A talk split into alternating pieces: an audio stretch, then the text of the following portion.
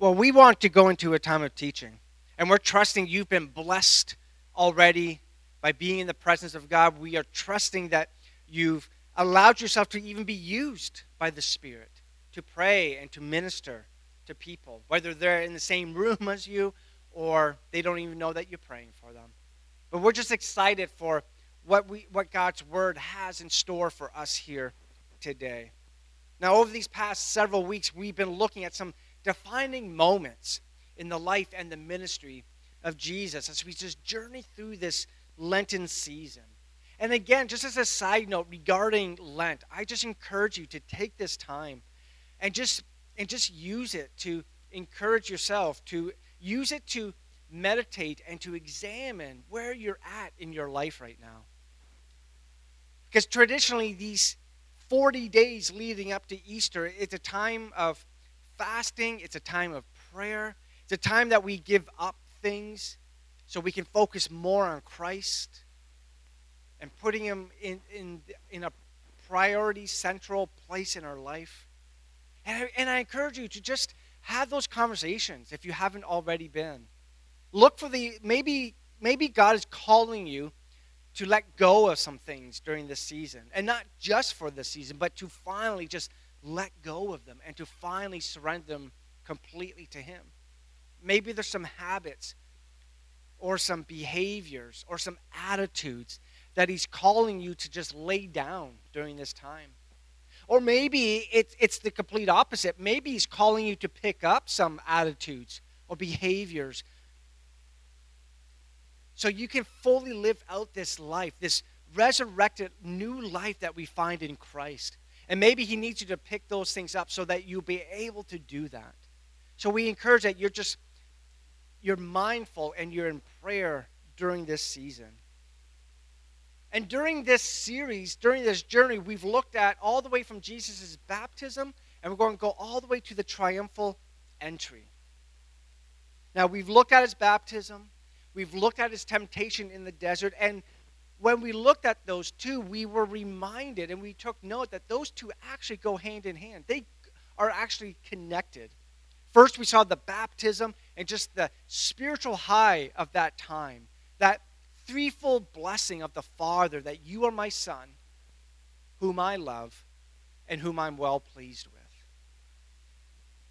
And we, and we, and we noted that through Jesus' baptism, what he is showing is that he came to earth to stand in our place. He came to die our death. He came to pay our punishment. He came to bear our consequences for our sin and our shortcomings. And we know that right after that baptism, he went into the desert. And that happens so much in our life. We have this spiritual high, this nourishment, this surrendering of something, this, this opportunity of the kingdom being built in us and through us, and we're seeing that being advanced.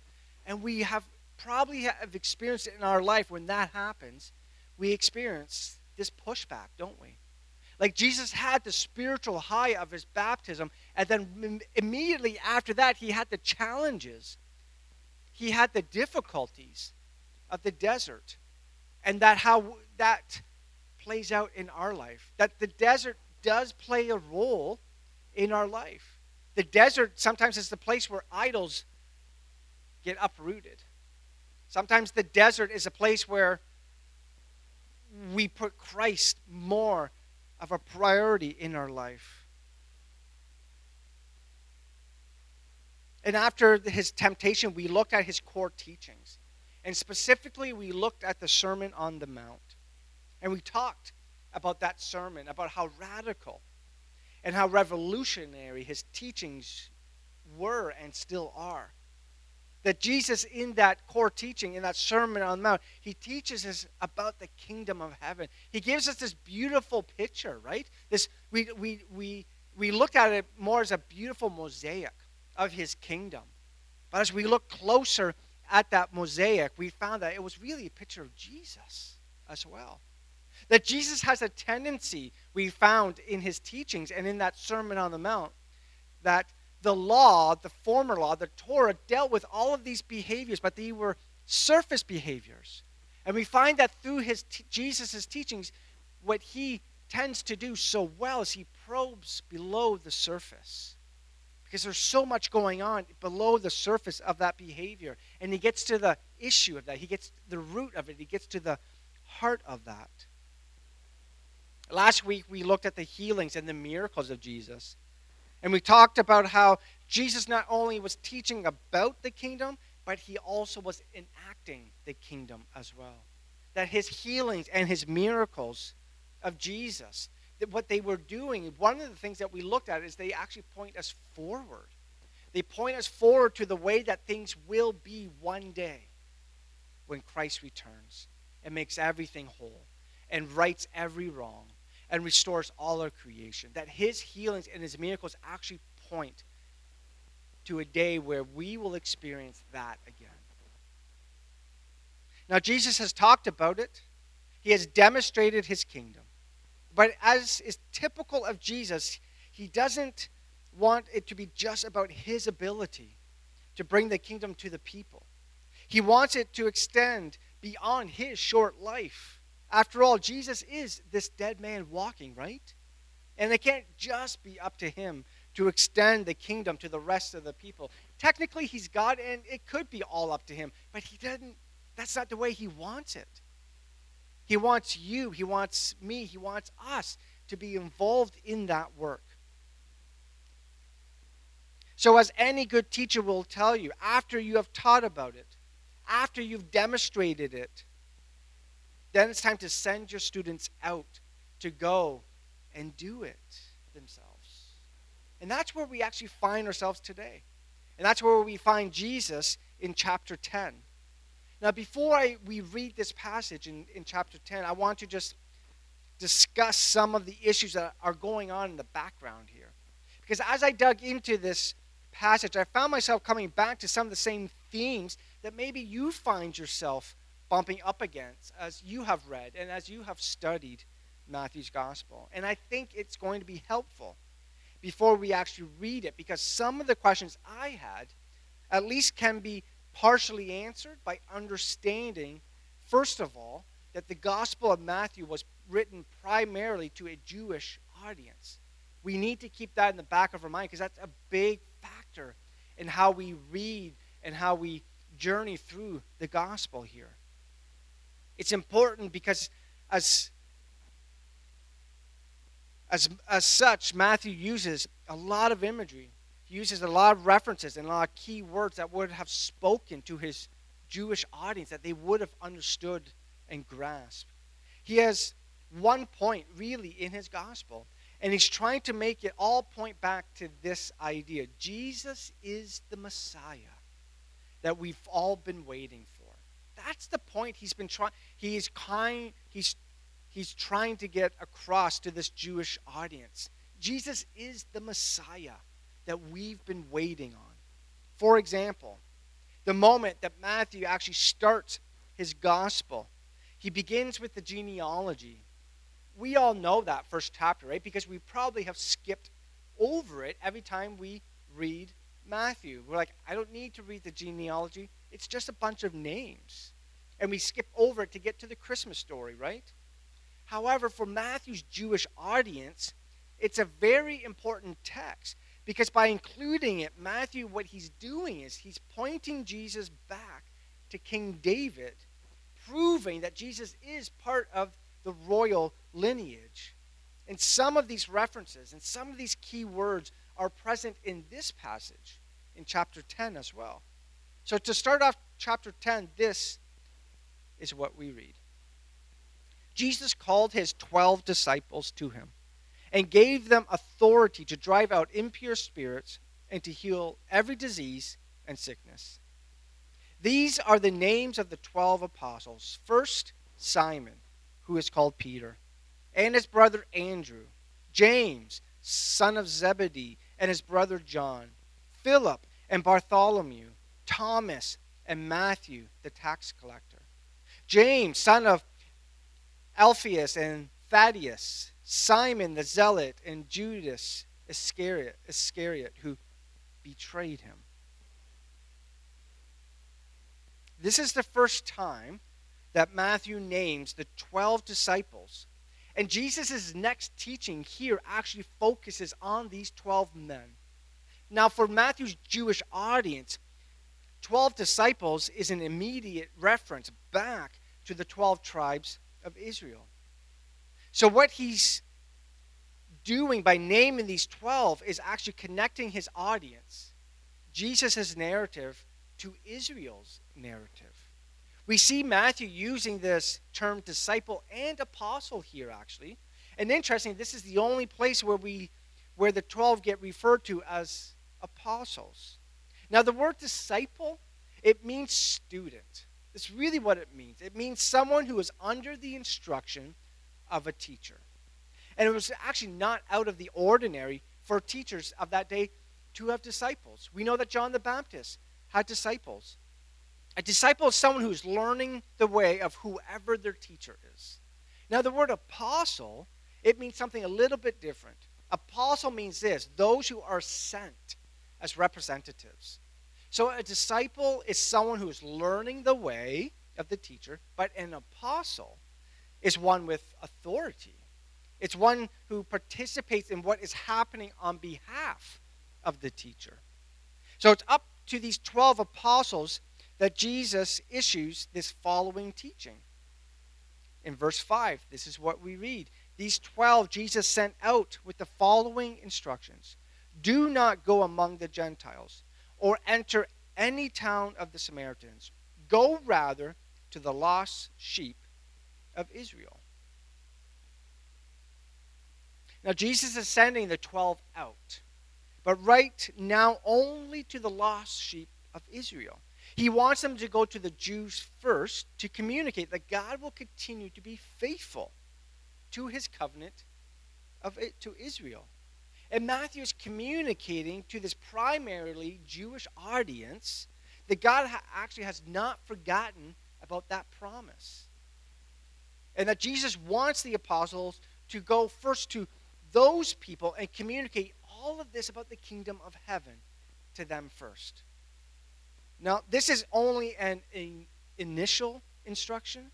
If we fast forward to chapter 28, you know, we, we read something a little bit different, right? Um, we, it's what Jesus is, one of the last things that Jesus says to his disciples. And, and notice, notice what he has done. He, he tells them, to um, go and make disciples of all nations, he says. He says, Go and make disciples of all nations. In chapter 10 that we just read, it's a temporary limitation. That in chapter 10, it's only for the lost sheep of Israel. But by the end of Matthew's gospel, it actually extends to all of the nations the passage continues in verse 7. It says, As you go, proclaim this message the kingdom of heaven has come near. Heal the sick, raise the dead, and cleanse those who have leprosy, drive out demons, and freely you have received, freely give. So, this is their mission. This is the mission. Go and do as you have seen me do. That's their mission. He, he's telling his disciples, he says, You've heard me talk about it. You've actually seen me do it. Now you go and you do what you've seen me do. He's saying talking about it is just as important as doing it, and doing it is just as important as talking about it. We, the gospel continues in verse 9. And it says, Do not get any gold or silver or copper to take with you in your belts. No, no bag for the journey, or extra shirt, or sandals, or staff, for the worker is worth his keep. So Jesus' instructions here seem pretty strict to me, actually. These guys, got to think about it, they're going to be walking around for miles and miles and miles. They're going to be going from one place to another. And Jesus says, you know what, guys? Don't take an extra shirt. Don't take an extra shirt. Don't even take money to pay for food. Now, sometimes this passage gets pulled out and is used as a timely truth that we're not supposed to do that. You know, that concerns me because, to be honest, I like having more than one shirt. I like having more than one pair of shoes. And it's an interesting stipulation that we find here, right? I think Jesus' point here is twofold. First, don't expect to get rich off of this work, he's telling them. But secondly, there seems to be this correlation between what the apostles are being sent out to do and what the pr- prophets are being sent out to do. There's, it's a very similar thing going on here. The conditions are very similar to, to what both prophets and these apostles are expecting and being told to do. Continues in verse 11. And it says, Whatever town or village you enter, search there for some worthy person and stay at their house. As you enter the home, give it your greeting. If the home is deserving, let your peace rest on it. If it is not, let your, re- let your peace return to you. If anyone will not welcome you or listen to your words, leave that home or town and shake the dust off your feet.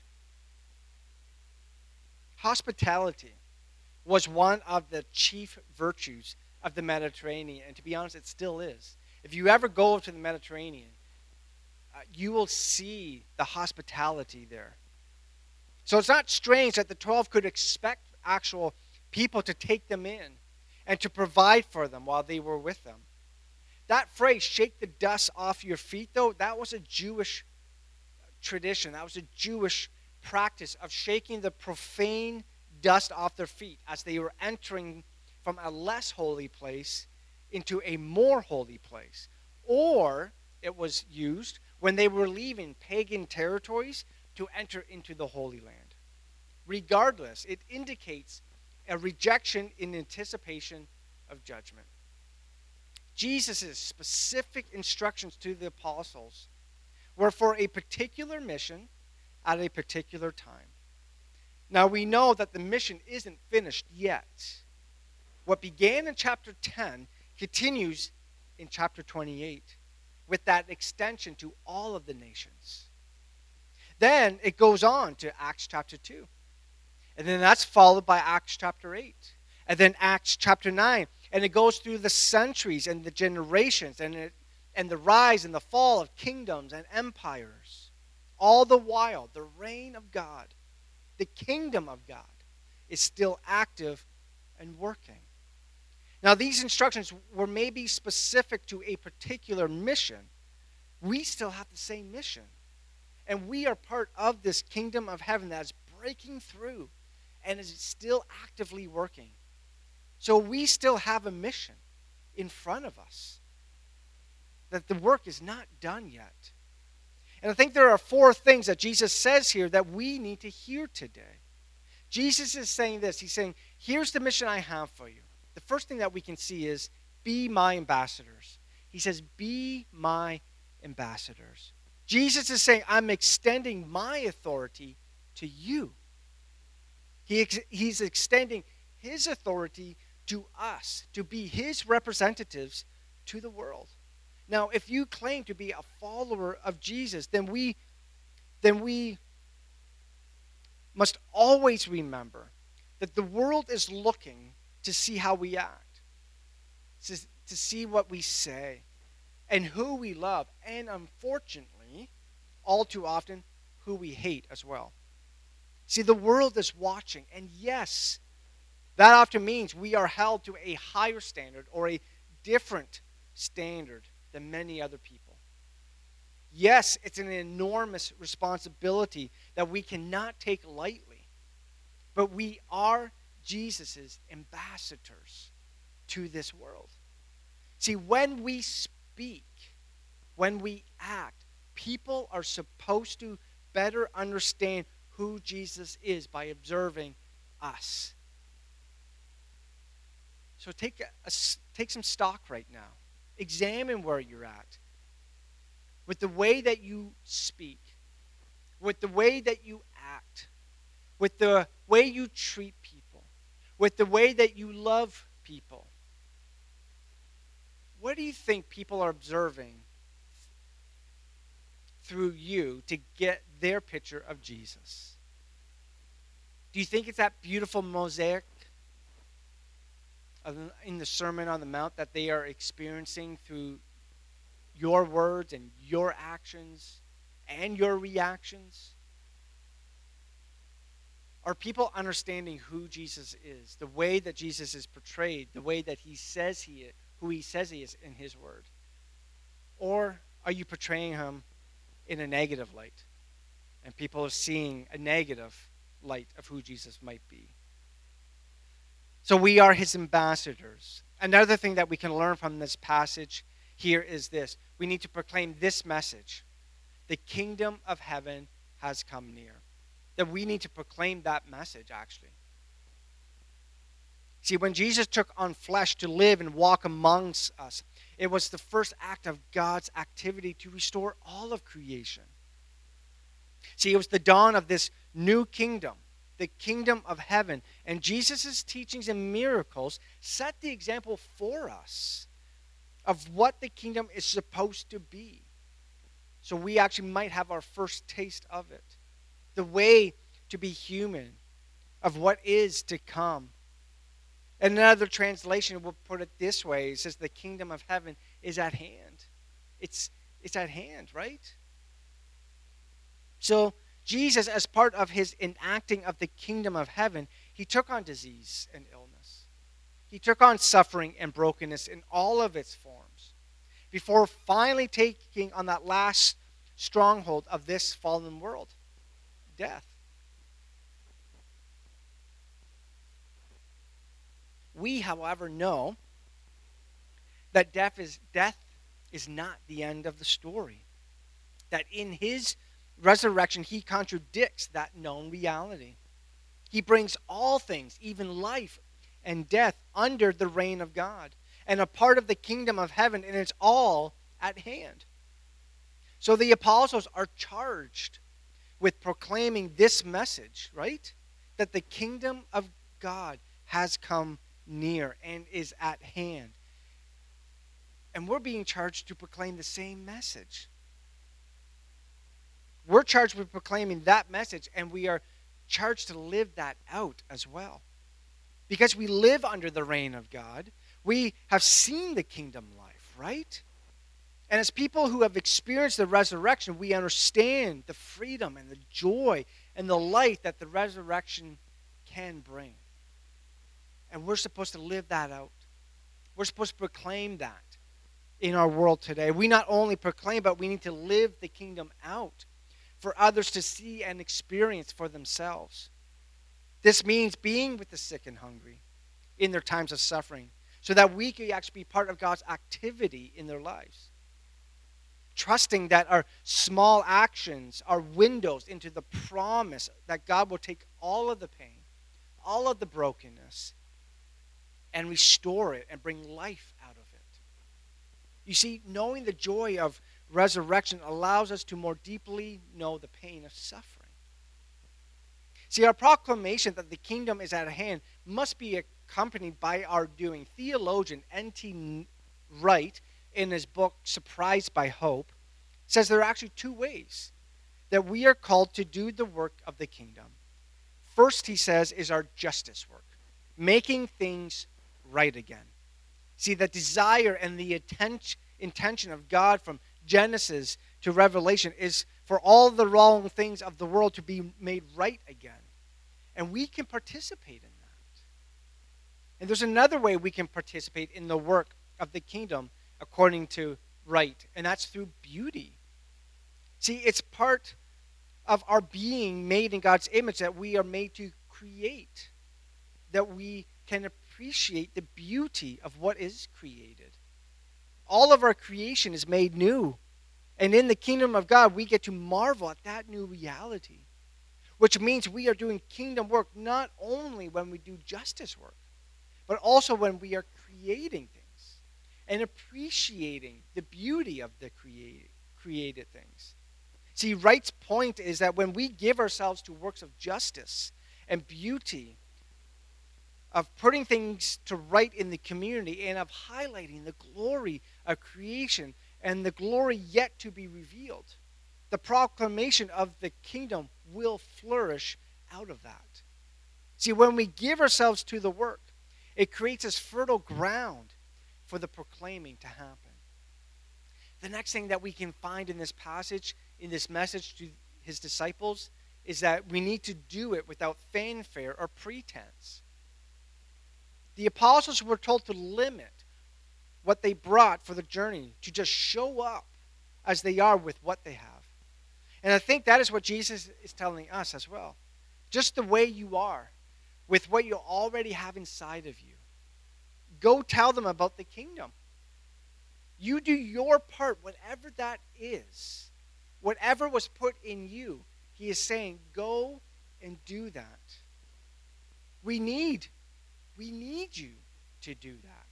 We need you to go out and do that. And Wright says again, he says, You you are, strange though it may seem, almost as hard to believe as the resurrection itself, accomplishing something that will become in due course part of God's new world.